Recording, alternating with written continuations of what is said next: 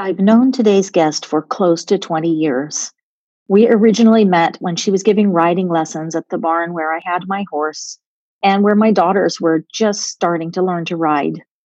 She taught both of my girls, and I took lessons with her in which we tried to figure out how to work with my new horse, Annalisa, who was very sensitive, opinionated, and frequently uncooperative. I've watched her move from teaching regular riding lessons to building an amazing program that brings together horses that people had decided were no longer useful or who had, quote, issues, and people, including at risk women and youth and kids on the autism spectrum. Although I don't get to see her in person anymore, I still keep up on the incredible work that she and her team at the Square Peg Foundation are doing.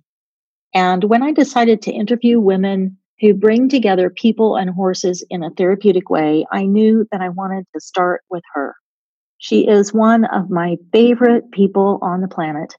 And I won't be surprised if by the end of the interview, she's one of yours too. Here we go. Welcome to the Born to be a Badass podcast, the show that tackles the subject of women and violence head on and shines the light on what women need to know and do to be safe. Here's your host, fourth degree black belt and self protection expert, Cynthia Jolicoeur Rude. Welcome to the Born to be a Badass podcast. I'm your host, Cynthia Jolicoeur Rude. Today's guest, Joelle Dunn, is the founder of the Square Peg Foundation. She has been an equestrian since childhood and has participated in many different disciplines, including racing, polo, hunting, jumping, three day eventing, and reining. She has worked professionally in many facets of the equestrian industry, including racing, marketing, special events, and breaking and training of young horses, in addition to teaching. She has taught hundreds of students to ride. She is a registered behavioral technician, and she has always been passionate about changing the way people teach.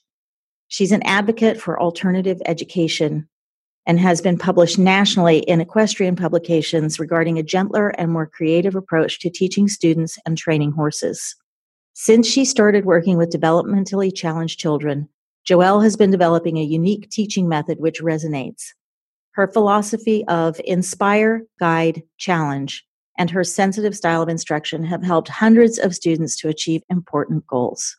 It is my incredible delight to introduce to the world Joelle Dunlap. Welcome to the show, Joelle. Good morning.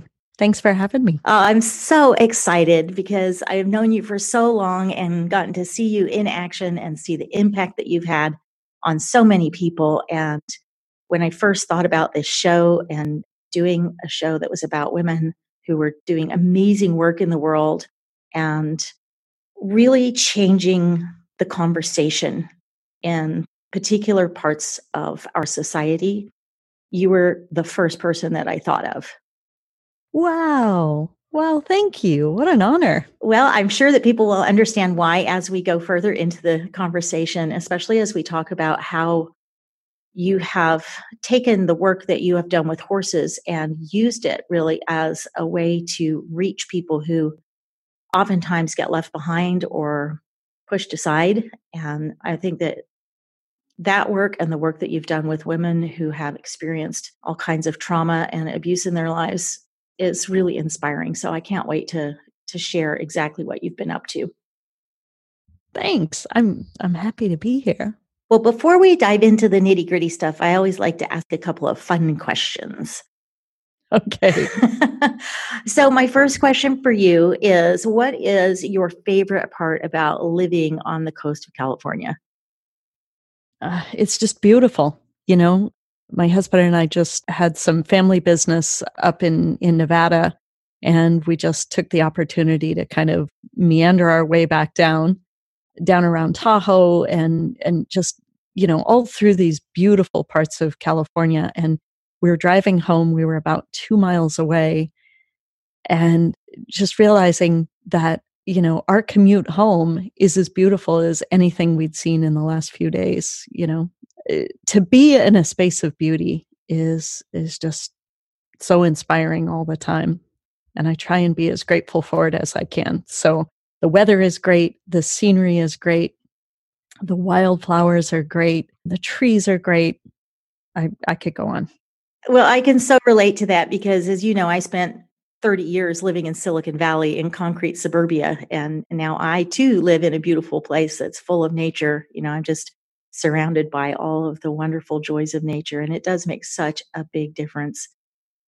We're so lucky, right? Absolutely. I every morning I wake up just almost finding it hard to believe that that is where I am waking up. Yeah, it's an incredible it's an incredible gift to to be able to be up there and that's one reason why i want to share it with people by having a retreat center eventually. Absolutely. So can you speak a little bit about how you got into polo? Polo. How did i get into polo i was working for a dot bomb like everybody else in, at the time in um i guess it was like 1999 or 2000. And the owners of the company were polo players. And as a perk for the employees, they took us down to do a intro to polo clinic with a guy named Reggie Ludwig, which I didn't realize at the time is a really famous polo coach. And it took me like five minutes to actually make contact with the ball the first time from horseback. It was just ridiculous. I had no talent for it. And I was so completely hooked from the start. And then when the dot bomb bombed, Reggie actually hired me to buy some horses off the track for him. And we became friends. And I met people in polo. And it's just a, it's a brilliant, brilliant sport. So, what makes it so compelling for you? because honestly, I have watched it and I always used to think that it was sort of the sport of the elites. And yet what I've seen you do with it has really been completely different. So can you can you speak a little bit about that? Sure. You know, it is uh, it can be a very elitist sport simply because to play at a certain level, you need a whole herd of horses. And, you know, everybody in polo will tell you that the horse is 70 to 80% of your game but i think that's true in in in in most equestrian sports and so a lot of people just try and buy better horses and whether or not they can ride them is always the tricky bit so outdoor polo is played on a field that's nine times a football field size and so you need a fresh horse for each period when you play indoor polo that is in an arena and it's a quicker game, you can you can still play a full game with two or three good horses. And so it's kind of the the poor man's polo as we say. And uh, and it's just a it's really fun. So I think a, few unique things about polo. It's a war game, you know, as we know, like a lot of field games, but it's a game of teamwork and you have to be a team with your horse and you have to be a team with the other people on your team which just creates a new dynamic at you know every single second of the game which is really challenging.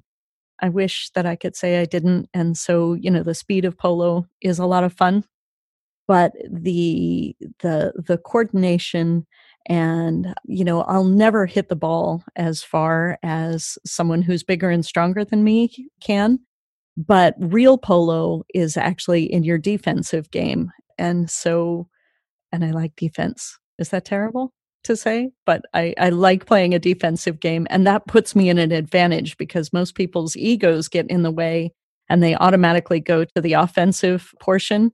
And if you really think, so it's a thinking person's game. If you think along defense lines, you can be a really effective player and I like that. That's that's really cool. And I mean, I wasn't going to go here yet, but I can't not go here. Uh, so you have used polo as one of the activities for your students.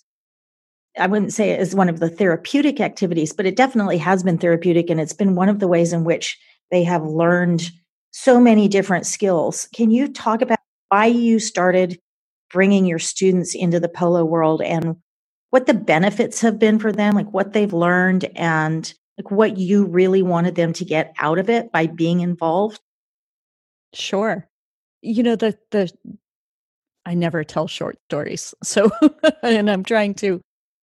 When we started Square Peg, our mission, we really boiled it down to the essence, is to turn I wish into I can. Anyone who is a fanatic about horses knows that one of the really beautiful things about horsemanship is is feeling bigger, taller, stronger, faster than you are in your everyday body. When you add a 50 inch hammer to that equation, things get exciting really quick. The vast majority of our students are on the autism spectrum, and autism is diagnosed in boys five or six times more often than it is in girls. And when you have a boy who feels marginalized and you give him the advantage of being on a horse and and hitting a ball because boys love to hit balls with sticks that's what they do it's really really really empowering and then to take that excitement and that empowerment and then be able to instill the discipline that it takes to keep the horse safe and to move the ball, the discipline and the focus, you're really on the path to what we're trying to do at Square Peg, which is give people a context for feeling able and challenging what they think they can do. We had one boy years ago, we used to do a lot of programs for a family homeless shelter in the Tenderloin. And this inner city kid who'd lived, you know, a pretty, pretty tragic life you know we we'd done a polo session the week before and he showed up the next week and he was really defensive again and really shut down and and I said, "Well, you know, what's going on? Didn't didn't we play polo last week?" And he says, "Well, yeah." And I said, "Well, don't you, you know, wasn't that exciting?" And he said, "Yeah, but when I told people nobody believed me." and uh, so we made a video and um, we made sure that he could show people so that they believed him and that was really cool. So to say it's empowering sounds really trite, but but it's really true. To to feel bigger, stronger, faster, and more able on a horse is one of the gifts that the horse gives us. And when you can add, you know, a sport to that and a game that we can play together, uh, because again, polo is a team sport, and you really have to support each other. Then that's really furthering the goals that we're trying to achieve here. Yes. Oh, I'm glad that we went there, even though this was supposed to be like the quick and easy fun questions, because that is one of my strongest memories of of seeing you in action was was seeing you with your kids out there playing polo and just being amazed that you had the courage to even think to try that with kids because i mean honestly trying to manage one kid on a horse is hard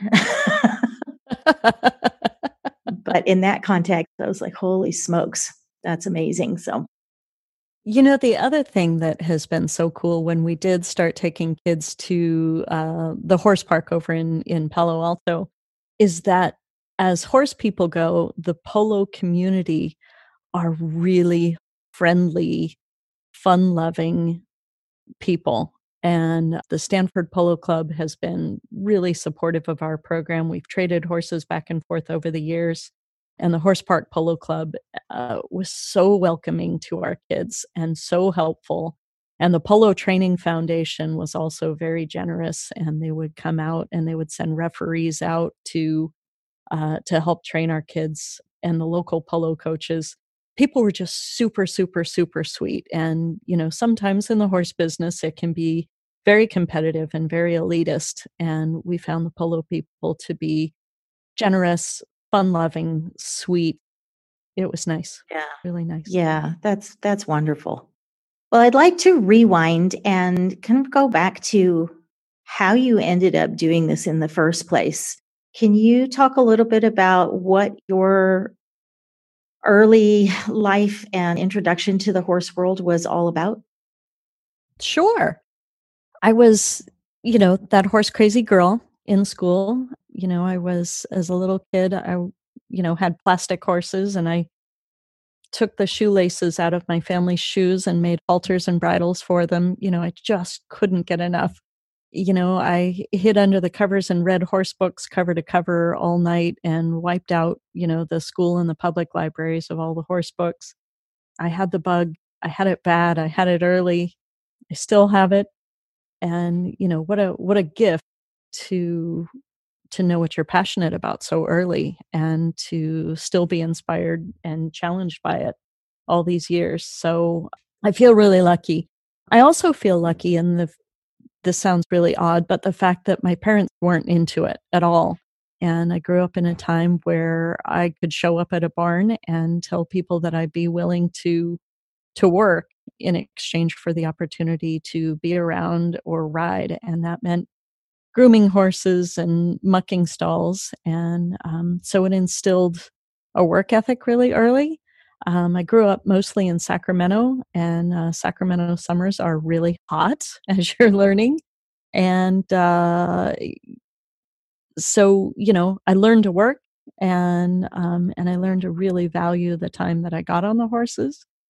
And then I was a really, really, really, really young mom, and my son was born early, and he uh, was a very you know i'm so lucky that as early as he was he was nine weeks early that mm-hmm. he grew up nine yeah um that he grew up so healthy but he was very very very very active and impulsive and so school was really torturous for him which was really baffling to me because school was really easy for me and I had to learn a whole lot about learning really fast.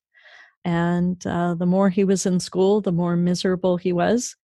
It was just torturous for him, which meant that it was torturous for the teachers and the kids around him too. So he was bullied. He was, um, you know, he was that kid.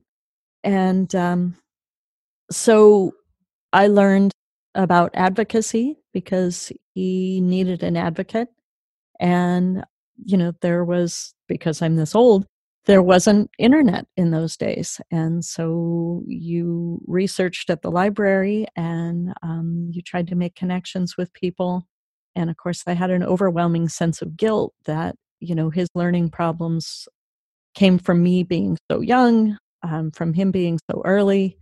And it took me a lot of years to realize that his learning style was actually very, very natural for most of us, that he needed to touch things and discover things. And um, I realized that the most precious part of his education was to try and preserve his his curiosity and that the way the schools were approaching that was anything but appreciative or nurturing of his natural curiosity.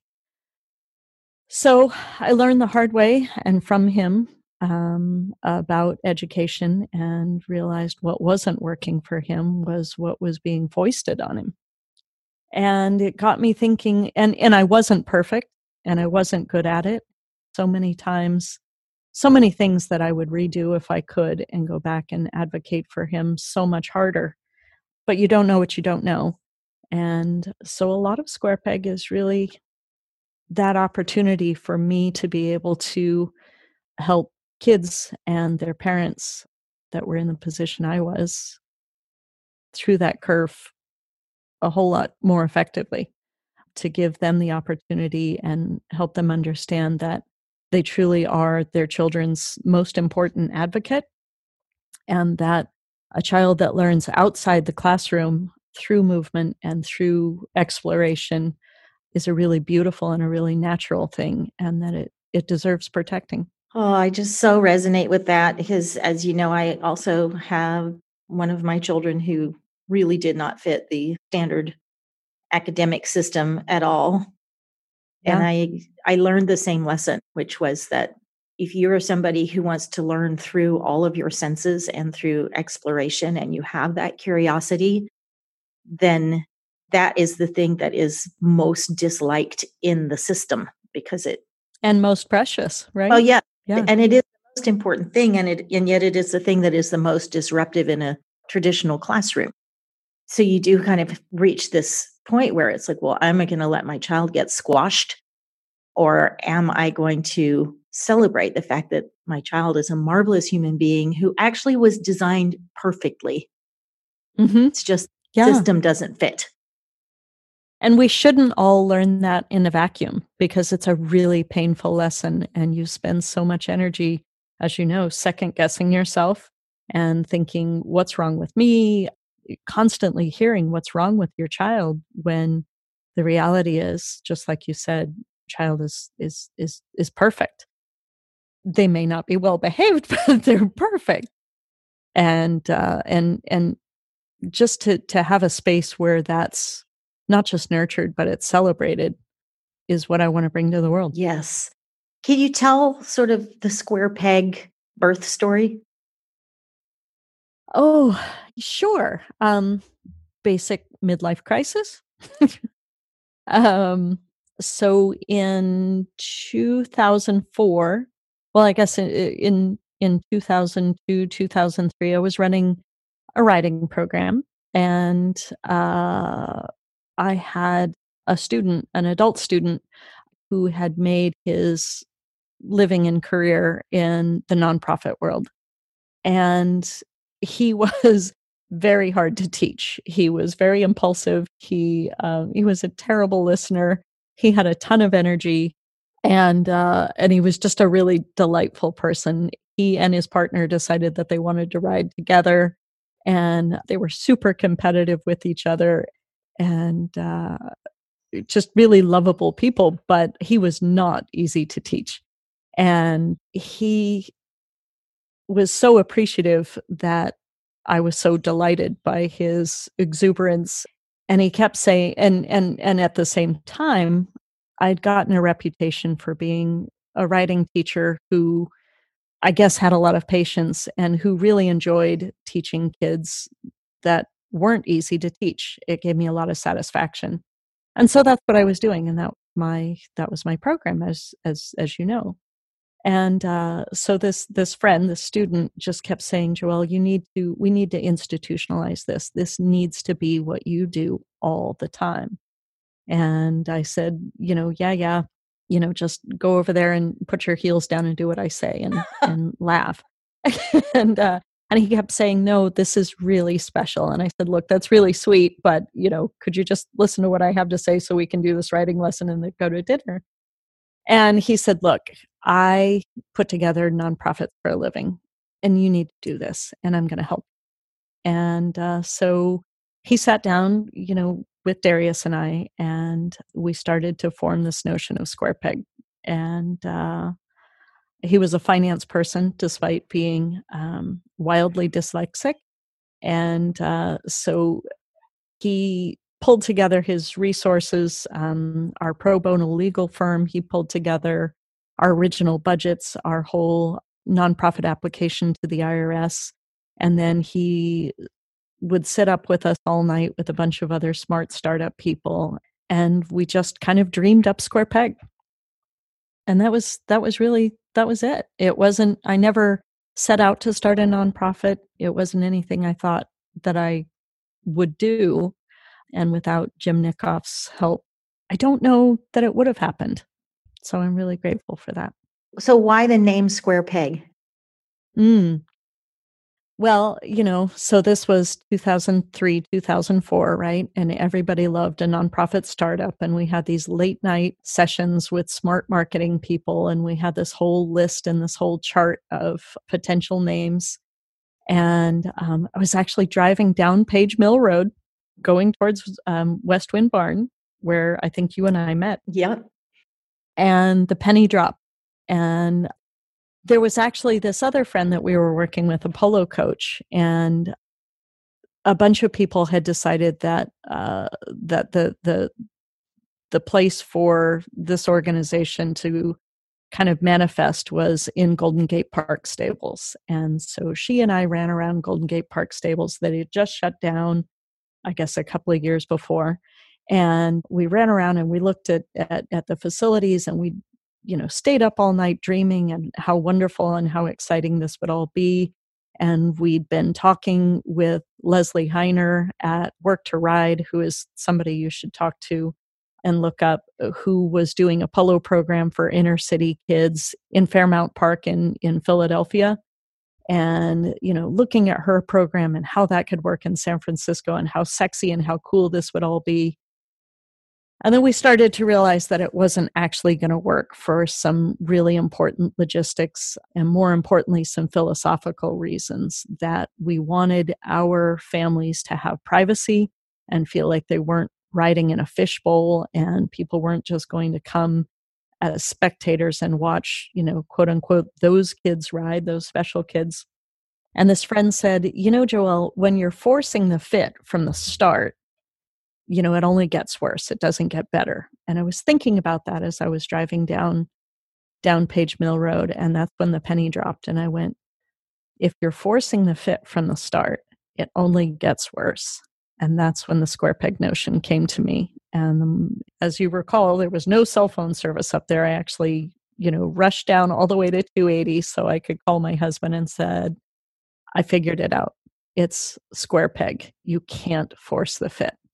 And that it's the forcing the fit that, you know, is the nidus of the problem. And there's a guy named Paul Collins who is an author. He wrote an autism book called Not Even Wrong. It's a really beautiful story and he actually you know put in his book he said you know the the pounding of a square peg into a round hole the problem is it's not just that the pounding is such hard work it's that in doing in trying to force that fit you actually destroy the peg and that's really really what we were you know it really put into a nutshell everything that we were about yeah it really does capture and frame exactly what you do. And it makes so much sense. I didn't know what the backstory was. You know, I've only ever known your your little tagline, you know, that square peg is where everybody fits. Yeah. And so I I really like hearing the whole backstory to that because it does make so much sense, especially you know, tagging on to the conversation we initially had about your son. Yeah. Yeah. Yeah. Yeah. Yeah. That's so cool. So then how did you I can see how the people side of it came to be. How did the horse aspect come to be? Because you're not just going out and buying beautiful, polished, you know, perfect lesson horses. You're you're getting horses right. who have their own set of issues and history. You know, my background was in racing.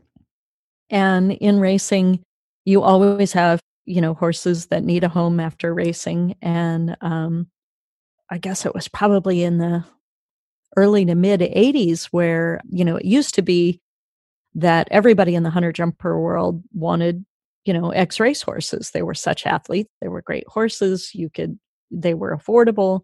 And then that wasn't fashionable anymore. There were horses coming in from from Europe that were much easier to ride, that were really impressive to look at, that were a lot more docile, and that was the warm bloods and so thoroughbreds all of a sudden you know their they their value just plummeted and the horses didn't change at all. They were still these sensitive athletic amazing horses. And it just became a crusade of mine to you know to to to help these horses find homes and uh you know just like the kids that had been marginalized it's not the horses fault that they weren't the fashionable breed anymore. They still needed homes and they were still these amazing animals.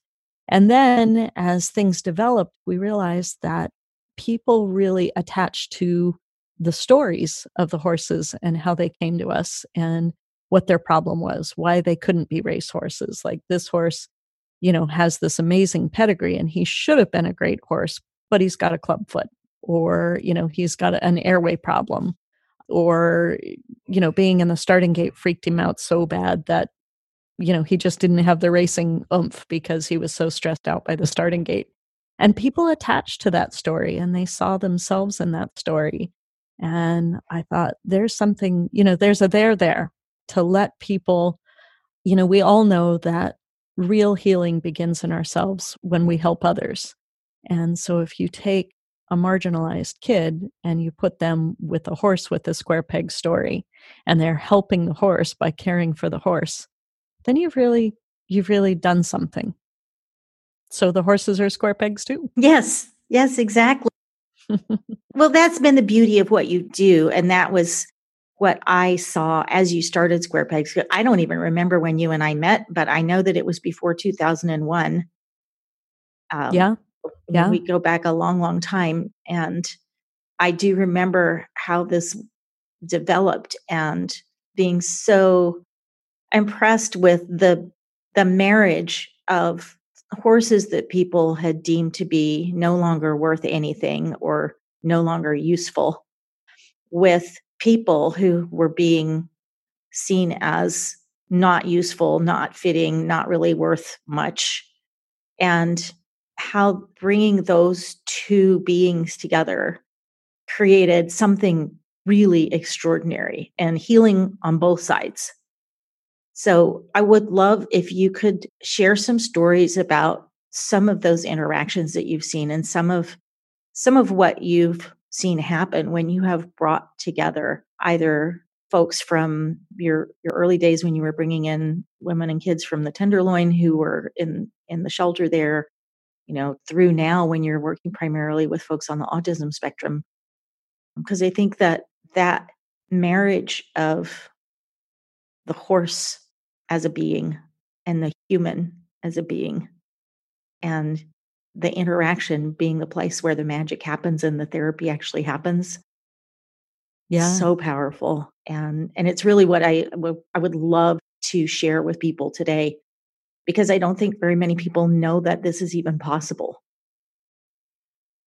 Yeah yeah. Well you know right now there is so much you know critical focus on what's happening with the public demanding an end to racial injustice.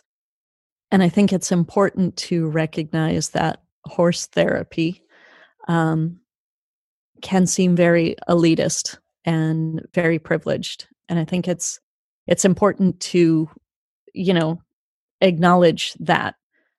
And we've always been a program that is you know higher impact lower numbers um, because real change happens on an individual level.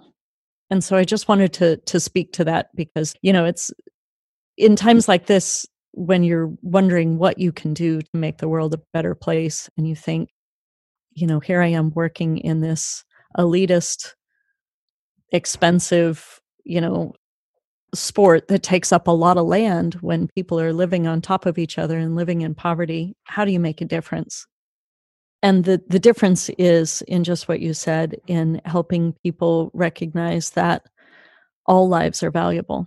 And not that i'm saying all lives matter because we know that that's a loaded statement but on an individual level to recognize your own personal value and the difference that you can make. And so i think one story that happens over and over and over around here is um, you have a family show up you have this person in the family you know that's been marginalized um, generally by uh, autism or a neuropsychiatric disability and a horse that feels safe and, and and his needs have been attended to his sensory needs his diet needs his exercise needs especially these thoroughbreds, is wildly friendly.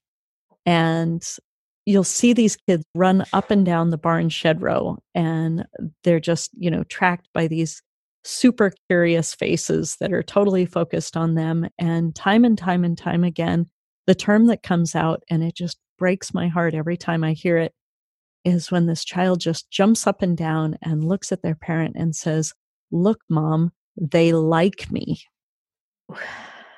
Um, yeah. And, you know, I'm, hmm. To be that surprised and that excited just by the notion of being openly liked and accepted for who you are is it's just it, it blows me away every time it happens and it happens all the time and those words are exactly the same every single time. And when that happens over and over again, you just have to recognize it and you just have to thank the horses. Yeah, I, I don't I don't know if I can follow up with any other story other than the fact that that happens all the time. I mean, that's heartbreaking and it's wonderful at the same time. Exactly. Yeah. Yeah. Yeah. It's all the feels. So when a family comes to you and they bring uh, their child or their their family member and they mm-hmm. have this initial interaction, what comes after that?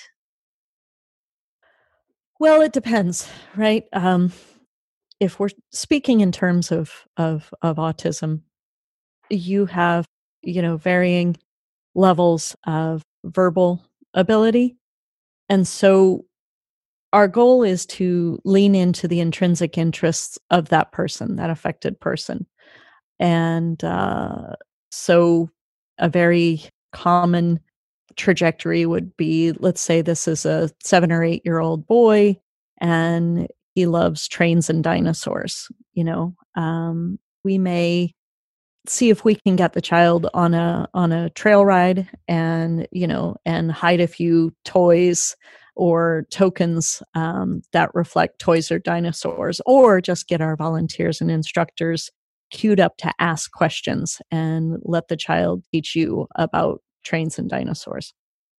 The idea is to have that person just really leaned into for their intrinsic interests and show them that we're listening and, and earning their trust. And then from there, the idea, uh, the therapeutic module is really to get that person either on the horse or you know riding the horse up to the swing set into a space where we're using a lot of uh, vigorous rhythmic movement because that's that's soothing for any brain um, no matter how it's affected. Well almost any brain i suppose.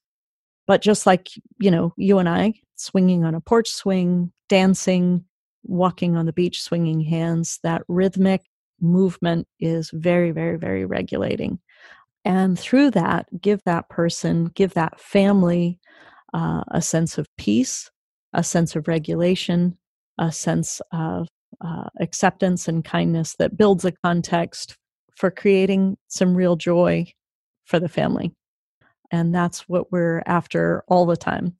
Um, we have one little girl that we do a video production where she is the host and she has the volunteers she bosses them around she's on horseback and she bosses them around and makes them do silly things and we video the whole thing and then we make a little show about it.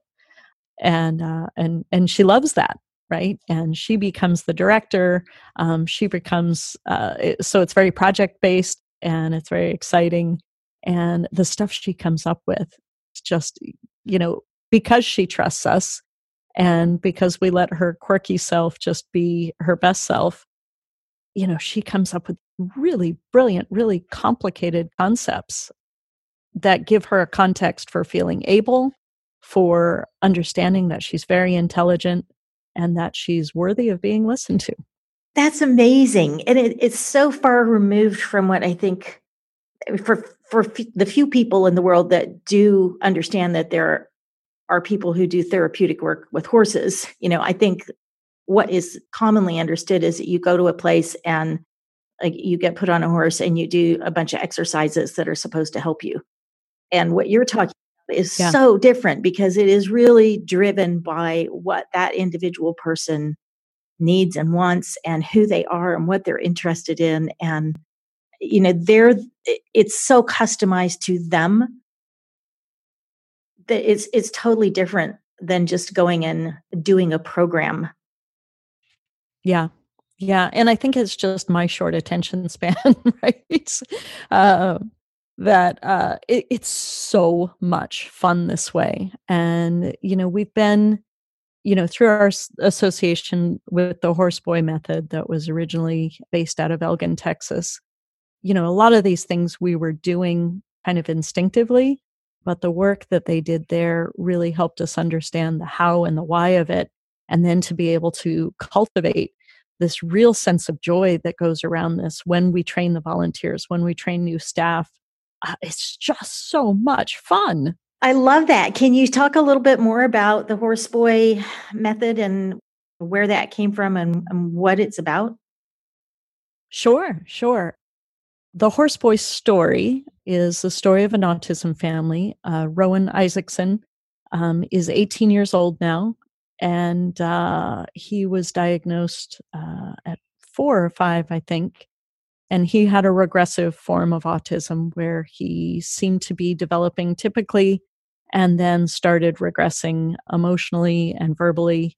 I don't want to ruin the whole story. There's a book, there's a documentary film that, you know, won awards at Sundance about this family's journey and uh, you know the the guilt that the father experienced thinking that he had you know just foisted some genetic issues upon his son but uh, uh, there's an element of the horse horseboy story that uh, that's really hard to teach in a workshop, and it's and it's the mystical sense, and that mystical sense came from the fact that this family talked to traditional healers about their son's um, condition, and the healers came back time and time again, um, saying ostensibly, "There's actually nothing wrong with your son in in in a tribal culture."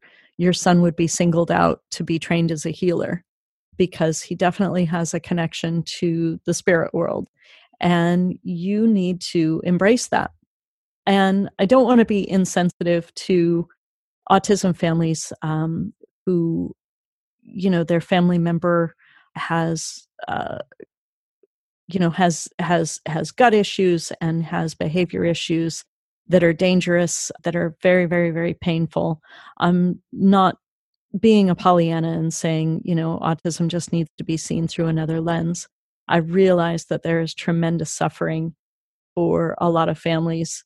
But in this particular case, the only thing that changed when this family made this epic journey, you know, via horseback to um, to the reindeer people in Mongolia, was that you know just the same thing that i learned with my son and the same thing i think that that you learned too that this is a perfect being. And um, my job is to to love him to cultivate his curiosity to do everything i can to relieve his suffering and to connect him to the most beautiful parts of himself. And that's really what the what the story is about. And then what the method evolved after through that experience is that you have to create a physical and a human environment that is that is that's delightful for this person. And delightful sounds like a really touchy feely term but it's a specific term. How do you take away as many sensory triggers as possible? And how do you move into sensory issues head on in autism, we see, well, actually, in the whole general population, we see people who are sensory seekers and we see people who are sensory avoiders. And all of us can identify on a very basic level with, with both of those things. Um, uh, you know, we talked about polo. I like speed, it's thrilling for me. Some people, it's terrifying, and understanding that those are two very real feelings. Um, we all have smells that we think are glorious that other people think are disgusting and both of those those are true. So being sensitive to sensory issues and trying to take away as many sensory triggers as possible. And so that may mean that with one family you know the child doesn't want to be in the arena at all um, he needs to be in the forest he needs to be going up the hill he needs to be headed towards the pond um, and with another family that idea of going up and down hills and being around trees is terrifying. So staying in the arena is more important.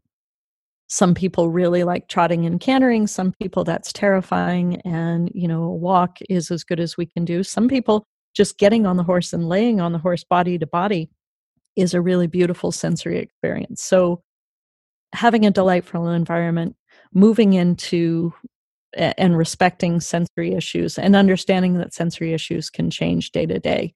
How we feel on a windy day or a cold day uh, can be very different than how we feel on a bright, sunshiny day. And then again, using those intrinsic interests to bring out the best in people and to illustrate that we are uh, worthy of communicating with. And then our final goal our ultimate goal is self advocacy. How do you help this person be able to speak for what they need in their life? And that's really horseboy method in a in a in a nutshell. And within that, and we call it a method, um, and I would argue that it's not a method at all. It's a framework. You know, it's a frame to put around, and you know, just like any beautiful piece of art, it's what's inside that frame that's unique, as opposed to, like you said, following a program, following a method that might become very sterile, very dry, very top down. This is much more, you know, a frame on a around a beautiful painting. I can see how for the human being involved in this that can feel so good. And I'm curious about how the horses respond to this because of course horses are so sensitive and they're as prey animals their senses are acute. And I'm sure yeah. you've had horses that have had their own sensory issues as well. So when the human involved has these sensitivities and these issues, how does the horse play into that? Like, what role does the horse play, and how do you navigate through the horse's own sensitivity? Like, is that a is that a plus, or can it be detrimental? And how how do you deal with that? That's a great question. Not all horses are going to be great program horses, and uh, again, you know, my short attention span, it helps that these horses really need to be not just trained, but interactive with so that you understand um, what those sensory things are.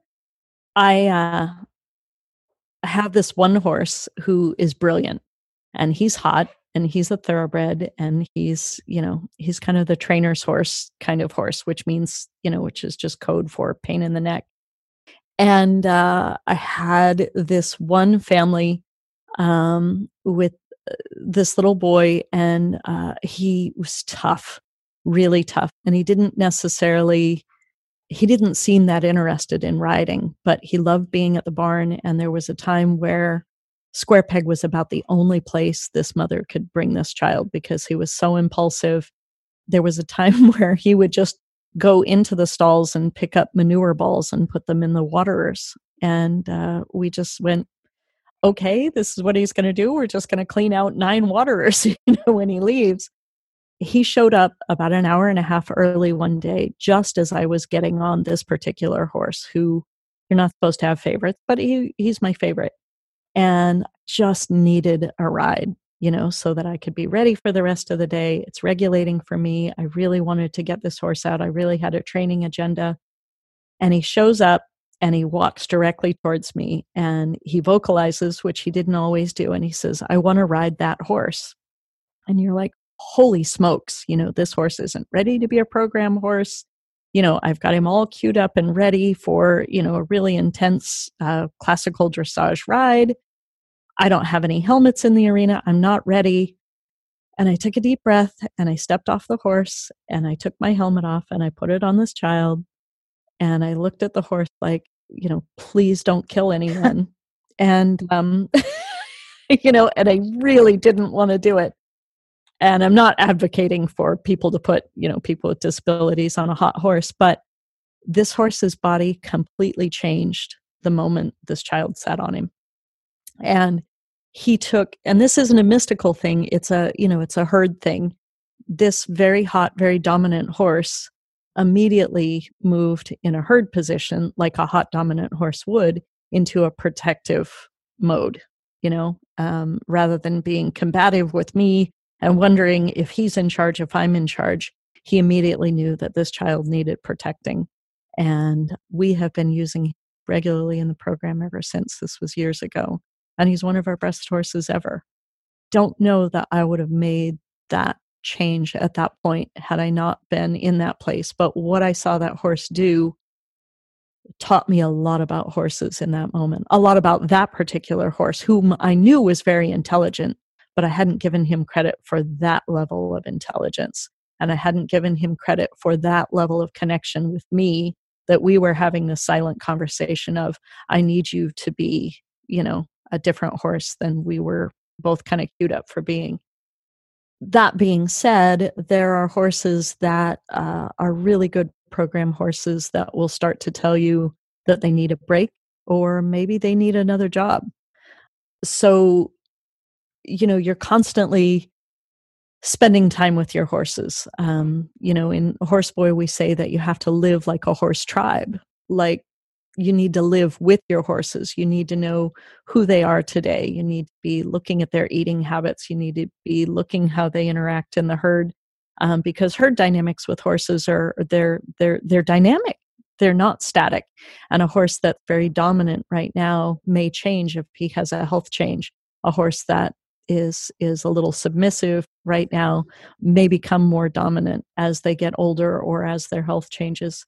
So it's just fascinating and luckily we have we have two farms we have 12 horses at each farm.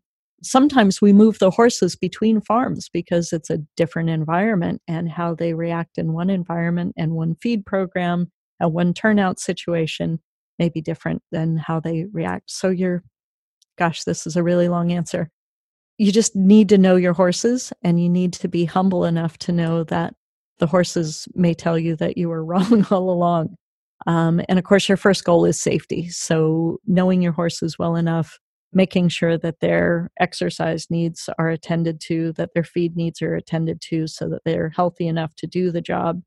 And there are times where, you know, you realize that, wow, this horse that I had queued up for the session is absolutely not going to work. And so you may have to explain to a family in a way that they can understand that we may have to use another horse, even though they're really connected. So let's say, you know, Phil, our fantastic pony uh, that a family really loves, is feeling really cranky or really anxious that day.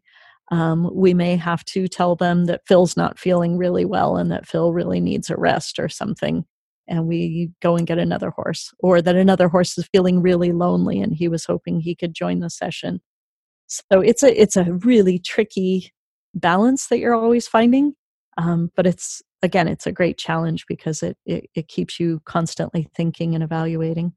Yeah, it sounds to me as though every element of the work that you do is based on awareness, you know, and tuning in to what's actually happening right in the moment with that particular being and not being attached to, well, I had a plan or this is how it's supposed to be.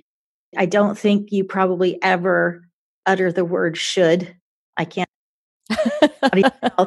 you know and and it's also like the underlying theme is allowing it's like we're we are allowing each being in this environment in this process in this relationship to be who they are right now and not try to force them to be some other way. And yeah. that's yeah. like the ultimate way of respecting another being. Yeah. Yeah, it's you know the the hardest part Cynthia is is throwing that agenda out the window um, because both children and a horse can smell an agenda, you know, a mile away and they will humble you over and over again. And also being kind to yourself when you catch yourself when you realize that you have an agenda. And that's not to say that you know we haven't had families that you know drive 40 minutes to get to the ranch and then are very very very disappointed if their family member is having a really bad day and they've rejected the horse completely. That's really hard on families you know and and and so we're constantly getting more skilled at either you know finding out what the what the source of the fear is or or the rejection from the family member or just realizing that that parent may just need a break and may need a walk or um, maybe the family member you know maybe the parent needs to get on the horse which we've done which has been a lot of fun so yeah so uh, if you have an agenda if you have a plan between horses and special needs families you're gonna you're going to get called out on that. So um, that's so powerful, though, because one of the the greatest sources of stress and pain, at least in my life, and I think in most people's lives, is trying to control things that you really don't have any control or influence over, and and thinking that you can. Right, right, and there's no better teacher for that than a horse, mm-hmm. right? Mm-hmm. Well, gosh, Joelle, this has been so much fun. I, I think I could ask you questions and pick your brain and, and get you to tell stories all day long. But I think I didn't schedule you for the whole day. So I, I have some more questions for you, um, some that I usually ask at the beginning, but we sort of skipped over because we got right into it. You know, with your background being a very, very young single mother of of a child who probably at the time was labeled quote difficult you know mm-hmm. and and having the background in the racing industry that you did i'm sure there were some experiences you had in that world that were not too pleasant and just seeing your whole path through to the point where you sort of reluctantly formed nonprofit and then the work that you've been doing since then i mean it's such a powerful story of allowing things to unfold and learning the lessons that were needed in the moment because you always have approached things i think with the willingness to say well i don't know in this situation. I don't know what to do. I don't know how to do this and i'm going to learn. I'm going to i'm going to try things. I'm going to experiment. I'm going to reach out to people who might be able to help. And so that willingness to to say well i don't have all the answers but i'm willing to learn seems to also be a theme. And that has led you very far outside of the mainstream in a lot of different things. So i i would love to hear for you if as you look back on the path that you've taken what advice would you give to young women today that you wish you'd had when you were in your say your early 20s ooh. I have been so lucky in having some beautiful mentors and teachers show up in my life and i would say my best advice is to to be open to and to be on the lookout for those mentors and teachers. And I think that's where luck comes from. And then realize that those mentors and teachers don't always come in the shape and the size that you think they're supposed to. You know, we think that, right, education and mentorship comes in this you know elderly sage sits you down at, at, at their feet and and and tells you what to do and sometimes you know the best mentor is one that forgives you for screwing up royally and waits until you come back with some humility and said, "Well, you, you know, you suggested that I do it this way and I did it the opposite and um now I'm ready to listen." you know, you really do fail your way to success and learning to be kind to yourself in in knowing that you'll screw up is what learning is about and um and it's and it's a really hard one to learn i think as women we we don't know how to be kind to ourselves particularly for screw ups and we'll we'll go over them and over them and over them and we spend a lot of energy in that and that's energy that can be spent much better in other ways. Ooh. Yeah you're right. It, it, uh, on on all of those things I'm, I'm as you were talking i was thinking back to mentors in my life and some of the unexpected teachers who have shown up who weren't even human, which I'm sure you've had. Yeah. Oh yeah. Oh yeah.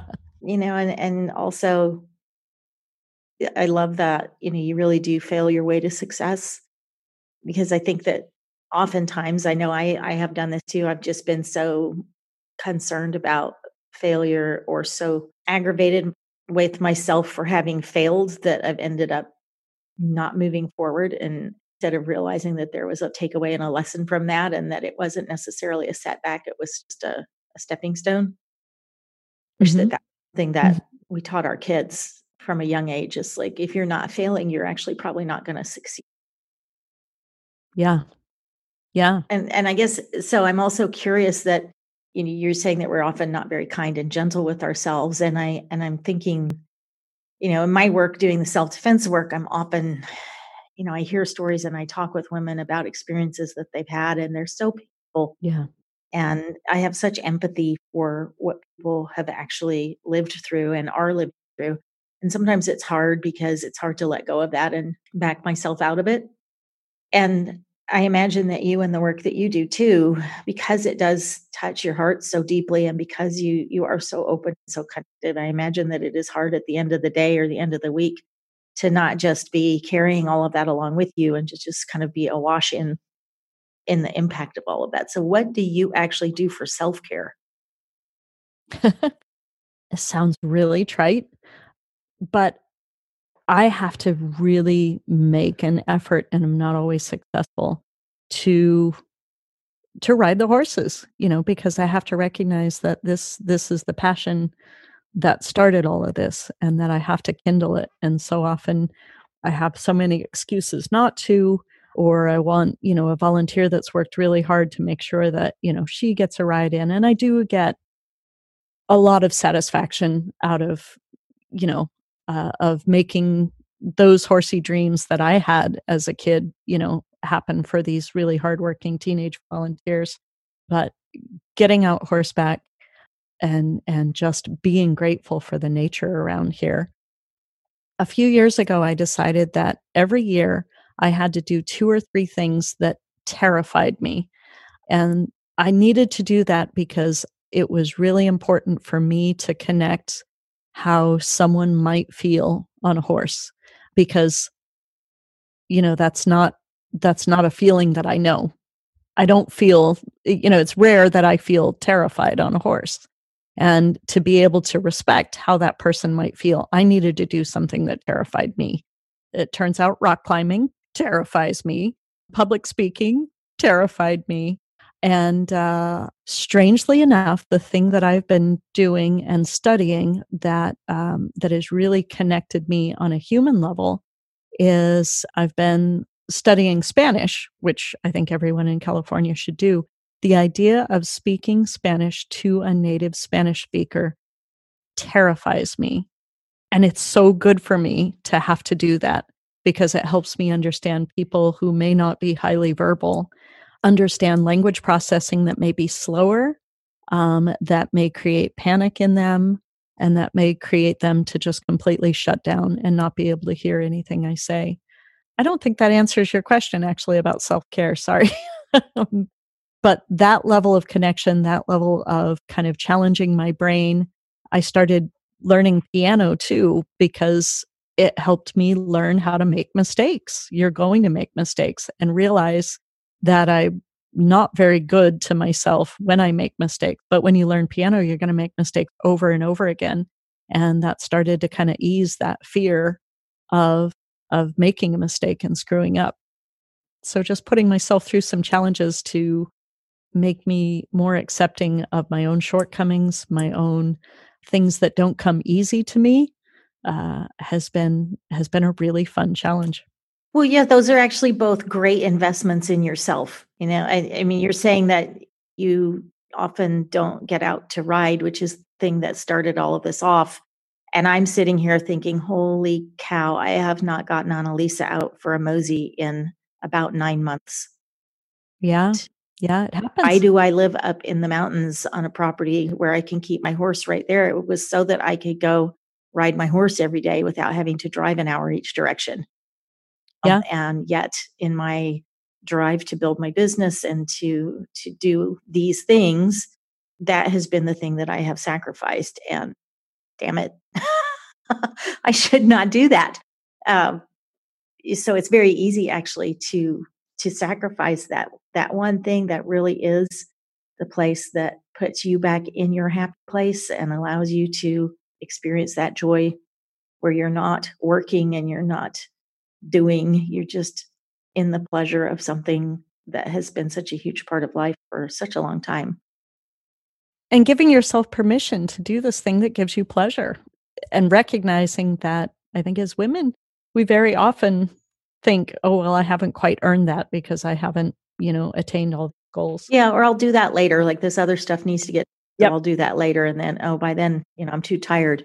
But I also like, you know, the second half of that that answer was really all about an investment in yourself, different investments that you've been making in your own growth, your own development, your own learning, and that's one of the things that makes you so wonderful is that willingness to always be challenging yourself and being willing to learn things and get outside your comfort zone and that's that's great and i can see how doing those things have has also given another connection and an, another way for you to be in alignment with many of the people that you work with. Yeah yeah it's you know it's just a lifelong journey of learning right? It is it is well i have um, one more question for you and then we'll wrap it up so how do you think that women can develop their own personal power and courage? How do I think that women can develop their own personal power and courage? You start with intention. You know, what do they say that luck favors the prepared mind? It's okay to feel like you're not powerful and not courageous.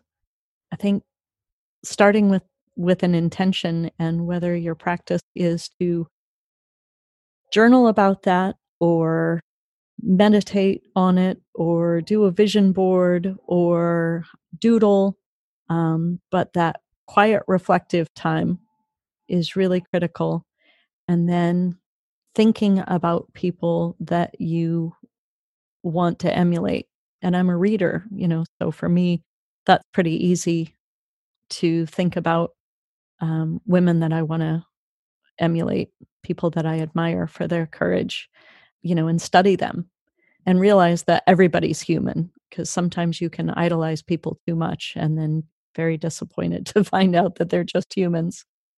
But yeah, I think it, it's that that actual intention of uh, I want to see myself as as courageous and make that intention and then make those baby steps towards it.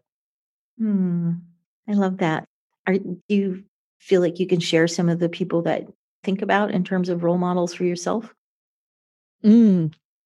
You know, I think from a nonprofit standpoint, um, and really a mission and being driven, sounds really trite, but um, Mother Teresa for me um, was so powerful in thinking about someone who was all about their mission, all about being completely 100% all in, and, you know, she was fascinating because people would come up to her all the time and say, you know, I'm an actress and here you are feeding, you know, the poor starving babies in Calcutta. What can I do? And she would say, You're an actress. You need to go home. You need to do what you do and you need to bring joy to people. And, you know, so taking your own talents and your own calling and and doing it with conviction. Um, I just I, you know, she just she had so many moments like that that wasn't, you know, she wasn't telling everybody that they needed to, you know, join a convent and um and and go to India. It was, you know, what is it that you do that brings joy to the world? Do that. And it doesn't mean that you have to do it for a living. It means that you can do it, you know, as your hobby and in your spare time thing but do it with intention to bring joy or you know comfort to others it was so cool when we first started this um, we were mentored by jerry and lilo leeds who made amazing steps towards uh, education equality in inner city schools you know I, and and they were in their 80s um, when i first met them and they were both in failing health. They're they've both passed now and uh, and I was sitting at a dinner table and I'm telling these wildly successful people who have done this you know amazing mission driven work together as a couple for all these years and uh, and I thought that that Jerry Leeds was like falling asleep and he he kind of lifted his head up and and he said he said Joelle what you're doing is so important and I want you to start a program I need you to start a movement and that was just one of those seminal moments where you just rock back on your heels. Just what a powerful statement, you know, that that you really do need to be the change that you want to see in the world, even if it's just in your your little corner of of of doing what gives you energy. And as I get older, you know, you have less time and you have less energy. So I've really thought a lot about the intention part because otherwise you can spend so much energy ruminating about things you should have said the things you were supposed to do, the things that you know you did wrong, and uh, and it's not until I just take a deep breath and think about the intention that I can continually move forward, and that's a big one. Oh, that's wonderful.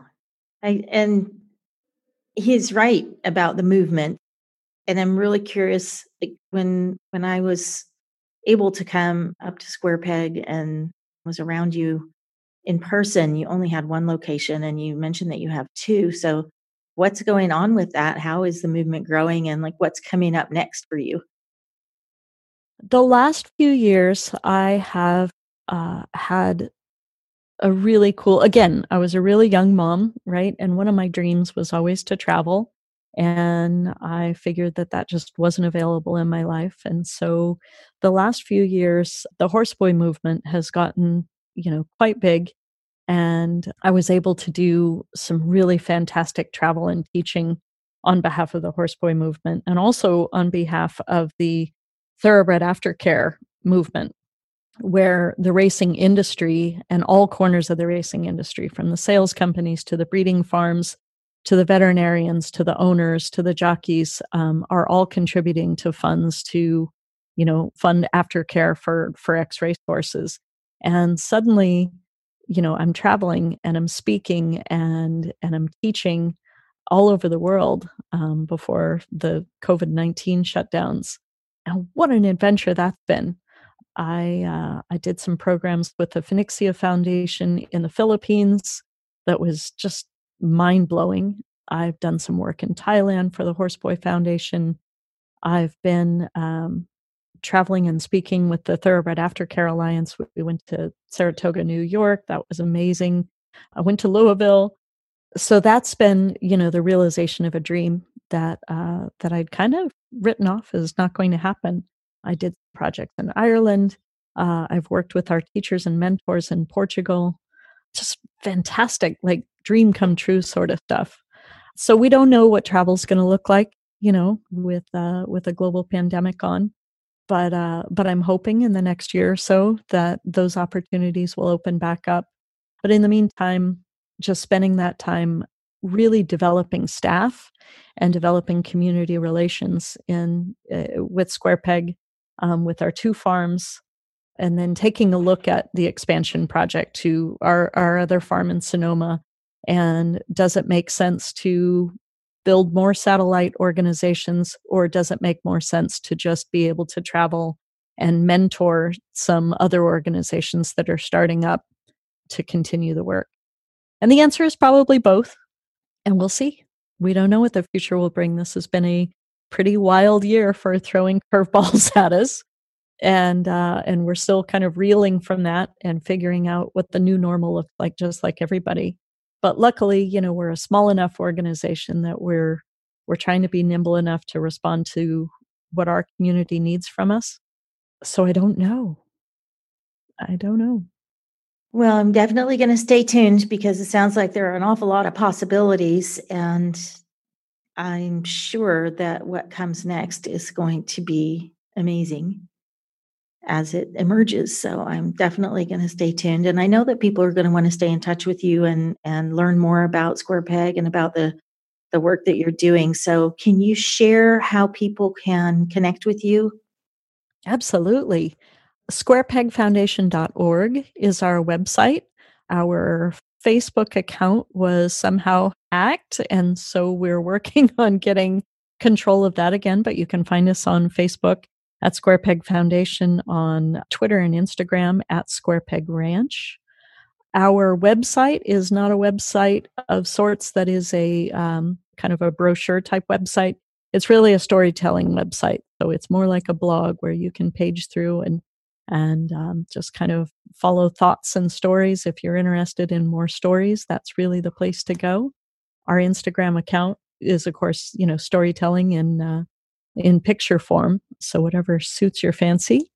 And I've been publishing a novel in scenes, which I thought was really clever when I started doing it about a year and a half ago. And it turns out that, oh goodness, I've dropped her name. The woman who wrote the Harry Potter novels. Oh, J.K. Rowling.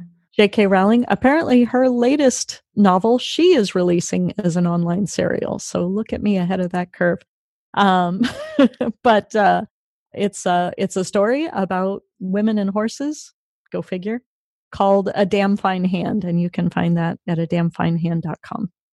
Excellent. And so if people want to connect with you about your programs or about working with you, can they find a place to do that on the website? Absolutely. Absolutely. Mm-hmm. All right. Well, that's awesome. I'm sure there are going to be people who want to follow up and, and connect with you and follow the continuing story of the Square Peg Foundation and Team Quirky, which you actually didn't mention, but I'll give you a chance right here to explain what Team Quirky is. Team Quirky was a hashtag that we came across in the autism community. You know, there's there's there's lots of opinions, and some people are offended by the notion of quirky because they think that it, it, downplays the the level of disability that a person with autism has.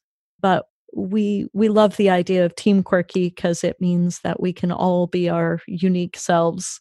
That's what it means to us. So I apologize to any autism families that that may feel a little uncomfortable for, but Team Quirky uh, to us is our hashtag that that's really about just joyfulness and and kind of celebrating our own uniqueness um, and uh, it worked for us. I loved it when i saw it and that's exactly what it evoked in me was individuality you know uniqueness and and fun. And together as a team right? Exactly. Well that's great. Well thank you so much for coming on the show. This has been very informative. And I'm glad that I finally got a chance to ask you a bunch of questions that I've always wanted to ask you. And I'm sure that there are going to be a lot of people who will be really inspired by hearing about your approach and the work that you do and the insights that you shared about working with with people and with horses and and how the two play together. So thank you so much for coming on the show. Thank you. What a blast. Um sorry that I waxed on. I do that. well, you see, this is why I don't actually put a time limit on our recording so that we can actually have the conversation we want to have and not feel like we have to chop things off and get to the end on a particular time. So I'm glad that you waxed on because there's some great gems and nuggets in what you shared. Thank you. Thank you. So much fun, Cynthia. I anyway, I'm honored. Well, likewise.